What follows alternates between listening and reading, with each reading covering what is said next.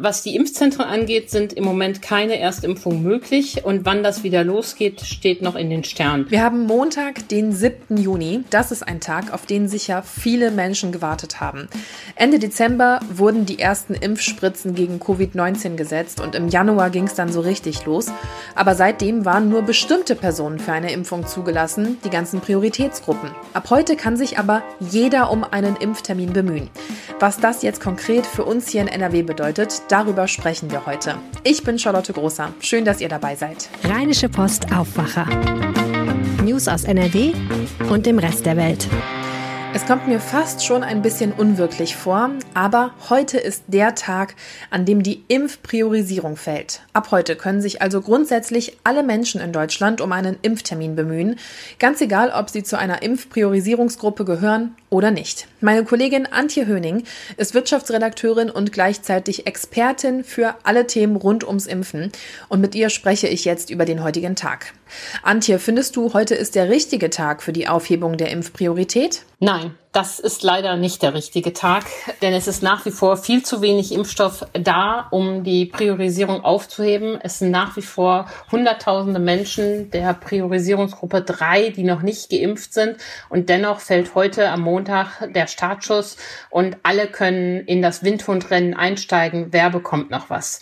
Das ist keine gute Entwicklung. Es gibt doch aber auf der anderen Seite auch immer wieder Berichte über Ärzte, die sagen, hey, bei mir bleibt Impfstoff über. Ich erinnere mich da zum Beispiel an einen Arzt aus Ostwestfalen, der Dosen über eBay angeboten hat. Also grundsätzlich ist mein persönlicher Eindruck, dass es immer wieder unterschiedliche Erfahrungsberichte gibt. Die einen Ärzte, die sagen, wir haben jetzt noch so viele Menschen aus den Prio-Gruppen, die noch auf eine Impfung warten und andere Ärzte, bei denen das nicht der Fall ist. Gleicht man das durch die Aufhebung nicht irgendwie aus? Ja, du hast recht. Es gibt immer sehr viele verschiedene Berichte und die Lage ändert sich unheimlich schnell. Inzwischen ist es aber so, dass auch keine Dosen mehr rumliegen. Also NRW zum Beispiel hat seine Reserven fast alle aufgelöst und ich vermute, es gibt auch kaum noch einen Arzt, der AstraZeneca im großen Stil verimpfen kann, obwohl den Impfstoff mit dem schlechten Image ja so wenig Leute haben wollen. Denn AstraZeneca hat erneut Lieferprobleme, so dass es auch da weniger ist. Auch BioNTech, die ja bisher sehr zuverlässig waren, haben Lieferverzögerungen angemeldet und deshalb musste das Bundesgesundheitsministerium ja radikal die Lieferungen an die Länder runterfahren und deshalb hat ja Gesundheitsminister Laumann auch erklärt, dass die Impfzentren in NRW bis mindestens Mitte Juni keine Erstimpfung mehr vornehmen. Also die Lage ist ganz anders als vor vier Wochen erwartet. Die Impfschwemme von Juni fällt erstmal aus wegen der plötzlich aufgetretenen Lieferschwierigkeiten. Und deshalb ist die Aufgabe der Priorisierung zu diesem Zeitpunkt auch so unglücklich. Okay, das heißt, wenn ab heute erstmal keine Termine für Erstimpfungen in den Impfzentren hier in NRW zur Verfügung stehen, ab wann kann ich denn dann einen Termin online über die Kassenärztliche Vereinigung bekommen? Genau, was die Impfzentren angeht, sind im Moment keine Erstimpfungen möglich und wann das wieder losgeht, steht noch in den Sternen. Herr Laumann sagt, er hoffe Ende Juni. Also da gilt das Prinzip Hoffnung. In den Praxen, die bekommen ja noch Impfstoff, da ist vereinzelt ist auch möglich, Erstimpfungen vorzunehmen. Aber ich habe zum Beispiel mit einer Kinderärztin gesprochen und die hat gesagt, dass sie nächste Woche genau sechs Dosen für Erstimpfungen erhält. Da kann man natürlich keine großen Sprünge mitmachen. Ende Juni funktioniert der Weg also über die Impfzentren. Früher geht es vielleicht schon über die Hausärzte. Was ist denn, wenn ich aber gar keinen Hausarzt habe? Ich zum Beispiel habe selber auch keinen. Habe ich dann überhaupt eine Chance auf einen baldigen Termin? Ja, da sprichst du ein echtes Problem an. Zunächst dachte man, das wird man schnell unterhaken können, dieses Problem. Die Kassenärztliche Vereinigung Nordrhein hat ihre Ärzte alle angeschrieben und gefragt, wer ist denn bereit, auch fremde Patienten zu impfen und wollte ein Online-Register erstellen. Das war vor zwei Wochen angekündigt, gute Idee. Leider mussten sie am Mittwoch sagen, aus dem Online-Register wird erstmal nichts, weil die Ärzte alle abwinken. Die sind so beschäftigt, ihre eigenen Patienten zu impfen, sich mit Eintragung von Impfpässen und vor allen Dingen einigen hunderten Telefonaten rumzuschlagen, dass sie äh, leider im Moment keine Chance haben, andere fremde Patienten zu impfen und sie haben eben auch leider keinen Impfstoff. Also wer keinen Hausarzt hat, muss Geduld haben. Er kann es vielleicht bei seinem Facharzt probieren, den haben ja manche noch, oder darauf setzen, dass im Juli das Impfzentren Impfen wieder losgeht oder was vielleicht gerade noch geht, es über den Betriebsarzt probieren. Denn an diesem Montag startet ja auch das Impfen der Betriebsärzte bundesweit. Wie ist das jetzt bei den Betriebsärzten? Wie werden da die Termine vergeben? Bekommt der Erste, der sich meldet, auch als erstes den Termin? ja, das ist sehr interessant. Ich habe mit meinen Kollegen Florian Rinke und Reinhard Kowaleski einige Betriebe in Nordrhein-Westfalen abgefragt und die gehen sehr unterschiedlich vor. Manche Betriebe machen eine interne Priorisierung und da ist zum Beispiel ein nachvollziehbares Argument, wer in den Chemieparks im Schichtbetrieb arbeitet, an den Maschinen, wird prioritär geimpft, sagen die Chemieunternehmen, die über Corenta geimpft werden. Oder auch Henkel sagt sowas auch, dass die Vorortmitarbeiter prioritär geimpft werden. Die Telekom-Unternehmen hingegen gehen anders vor. Es sind eben softwaregetriebene Unternehmen und die gehen anders vor. Bei denen ist es so ein bisschen First Comes, First Serves. Allerdings hat speziell Vodafone auch, finde ich, eine interessante Idee. Die haben Mitarbeitern Termine sozusagen per Zufallsgenerator zugeschickt. Das ist ja auch eine Art, wie man das organisieren kann. Und auch diese beiden Telekom-Unternehmen schauen schon, ob es noch Menschen gibt, die in der Prio-Gruppe 3 sind, keinen Impftermin haben. Die sollen dann doch vor die Klammer gezogen werden. Aber grundsätzlich gehen die ganz anders vor als die klassischen Industrieunternehmen. Mhm. Wie viele Dosen bekommen die Betriebsärzte in NRW denn jetzt? Also ein Betriebsarzt durfte 804 Dosen bestellen. Tatsächlich werden ausgeliefert am Montag im Schnitt 117 Dosen pro Betriebsarzt. Also das ist gerade mehr als ein Sechstel und das zeigt ja schon mal, wie eng da die Lage ist. Und manche hätten natürlich auch gerne viel mehr bestellt wenn ich nochmal auf die Chemieparks kommen darf, also wo ja Bayer, Covestro, Lanxess, Ineos und all diese großen Namen sitzen, die hatten für NRW 20.000 Dosen bestellt für die Chemieparks und die werden 3.000 Dosen erhalten. Naja, also solange die Impfstoffknappheit nicht behoben ist, leiden alle, die damit impfen. Du hast die Kinderimpfungen schon angesprochen. Darauf wurde ja auch gewartet. Wenn ich jetzt ein Kind habe, kann ich mich dann ab heute einfach an den Kinderarzt wenden und auf eine Impfung meines Kindes hoffen? Ja, wenn dein Kind älter als zwölf Jahre alt ist, weil der Impfstoff von BioNTech ist ja zurzeit zugelassen für Kinder ab zwölf Jahre.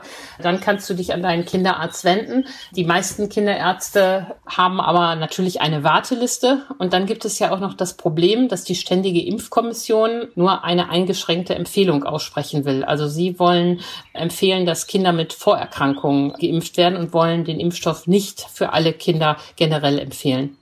Das bedeutet nicht, dass diese Kinder nicht geimpft werden können, dass der Impfstoff für sie nicht zugelassen ist. Aber auch das ist noch ein kleines Problem. Deshalb gehen die Kinderärzte derzeit auch so vor, dass sie zunächst Kinder mit Vorerkrankungen impfen, auch aus dem Grund, den wir ja jetzt schon seit Tagen hören, es gibt sowieso nicht genug Impfstoff, dann kann man am besten auch erstmal die impfen, die es am dringendsten brauchen. Kinder mit Down-Syndrom, Kinder, die Krebs hatten oder Kinder, die immunologische Erkrankungen haben. Und die Kinderärztin, mit der ich gesprochen habe, das ist zugleich die Vorsitzende des Verbandes in Nordrhein, die hat auch einen Blick auf die Kinder mit Depressionen, die es ja leider immer mehr gibt, geworfen, hat gesagt, die würde sie auch prioritär impfen, weil sie denen auf keinen Fall zumuten wollte, dass sie wieder in Quarantäne und aus der Schule raus müssten. Die hat nochmal sehr eindringlich klar gemacht, was wir den Kindern in den letzten anderthalb Jahren mit der Art unserer Pandemiebekämpfung angetan haben. Jetzt haben sich wahrscheinlich viele Menschen auf den heutigen Tag gefreut. Also, die Impfzentren vergeben heute erstmal keine Termine. Die Betriebsärzte haben auch erstmal nur eine überschaubare Menge an Impfdosen und die Hausärzte haben natürlich auch nur eine begrenzte Anzahl an Dosen. Was kann ich denn dann heute tun, wenn ich impfwillig bin? Soll ich dann einfach ja ganz viele Ärzte abtelefonieren oder was sind die Wege, die ich ab heute gehen kann? Wenn du dich unbeliebt machen willst, machst du das so. Nein, ich glaube, das hat äh, keine Chance. Ich habe auch mit dem Oliver Funken gesprochen, das ist der Vorsitzende des Hausärzteverbandes in NRW und der hat gesagt, die Telefone stehen ja schon seit Wochen bei uns nicht still und Montag erwarten wir mit diesem Stichtag quasi nochmal einen weiteren Ansturm. Also ich würde sagen, am besten schreibst du eine E-Mail und freundlich, die, die klingelt ja schon mal nicht und stresst die Mitarbeiter und sagst einfach, wenn sie eine Warteliste haben, dann setzen Sie mich doch bitte da drauf, ich möchte gerne geimpft werden. Ich glaube, das ist die Art, wie es für die Praxen am sinnvollsten ist. Und wenn das dein Hausarzt ist, dein Facharzt, dann wird er dich ja auf die Warteliste setzen und irgendwann kriegst du deine Antwort. Kannst ja auch nach einer Woche nochmal nachfragen. Ich habe ja letzte Woche und wie ist es denn? Aber ich würde da nicht anrufen. Das nervt die und bringt dich auch nicht weiter. Ganz herzlichen Dank dir, Antje Höning, für die Infos zur heutigen Aufhebung der Impfpriorisierung. Sehr gerne. Kommen wir zu unserem zweiten Thema. In einigen Teilen NRWs hat es am Freitag heftige Gewitter gegeben, so zum Beispiel auch in Mönchengladbach.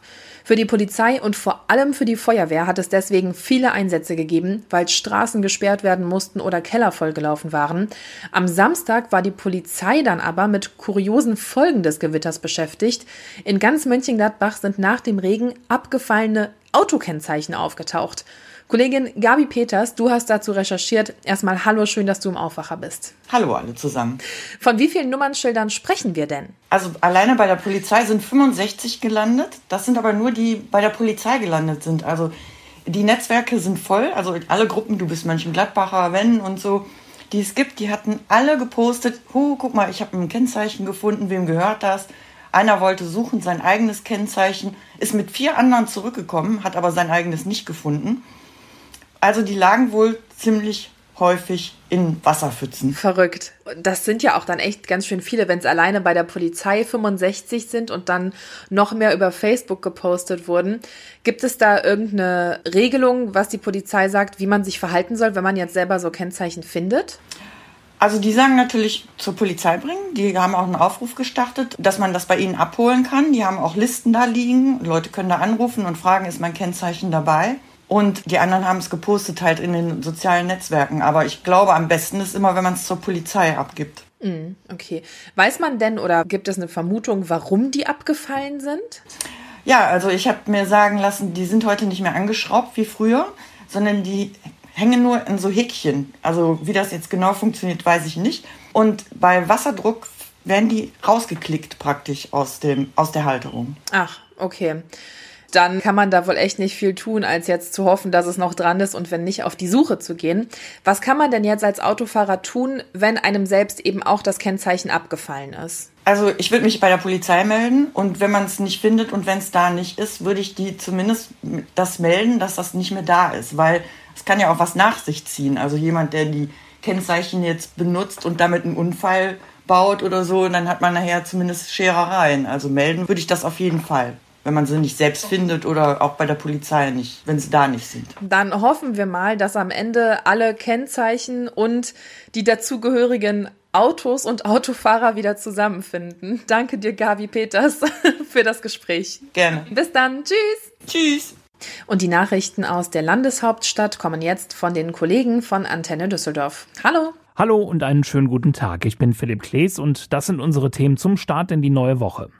Der Abrisstermin steht noch nicht fest, aber der Auszug eines Anziehungspunktes. Der Technikmarkt Saturn erlebt seinen letzten Sommer im B8 Center in Flingern.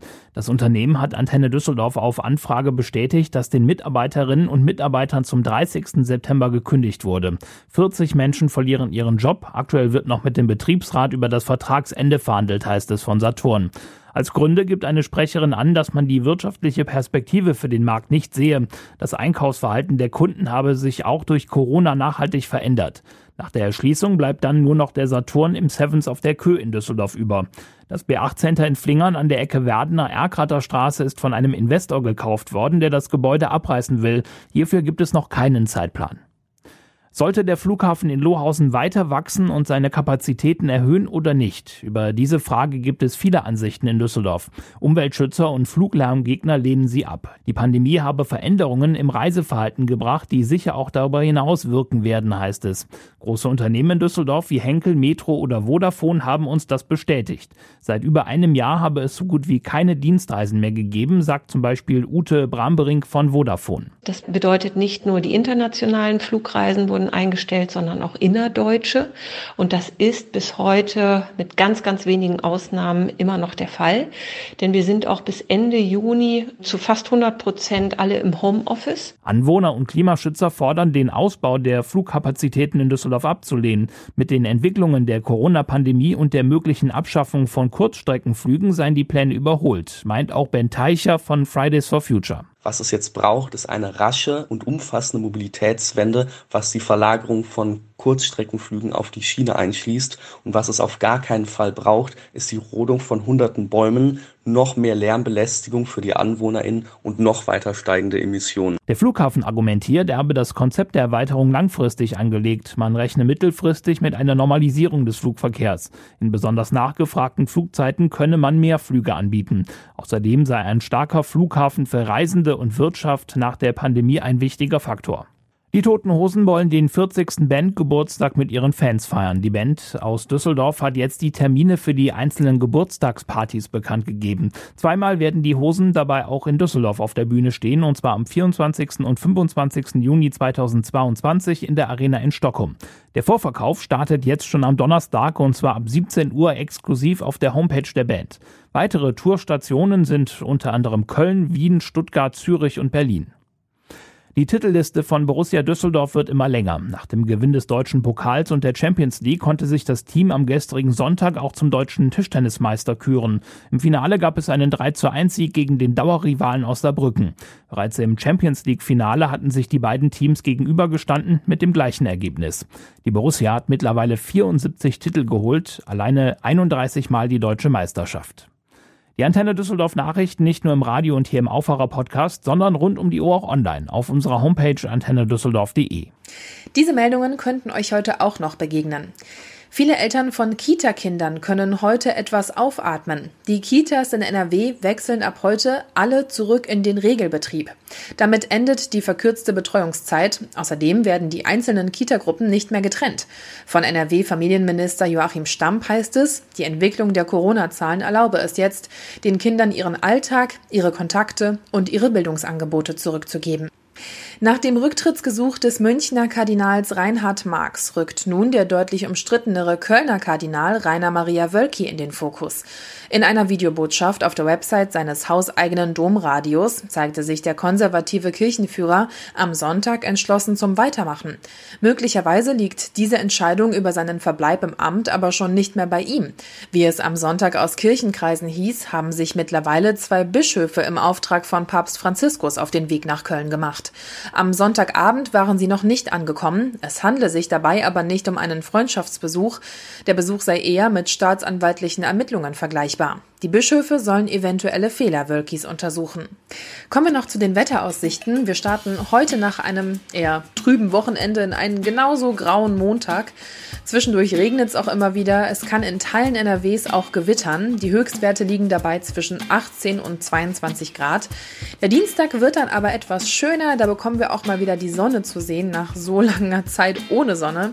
Im Laufe des Tages soll es aber auch immer wieder mal regnen oder gewittern. Und dazu wird es noch etwas wärmer wärmer und damit wahrscheinlich auch wieder schwül.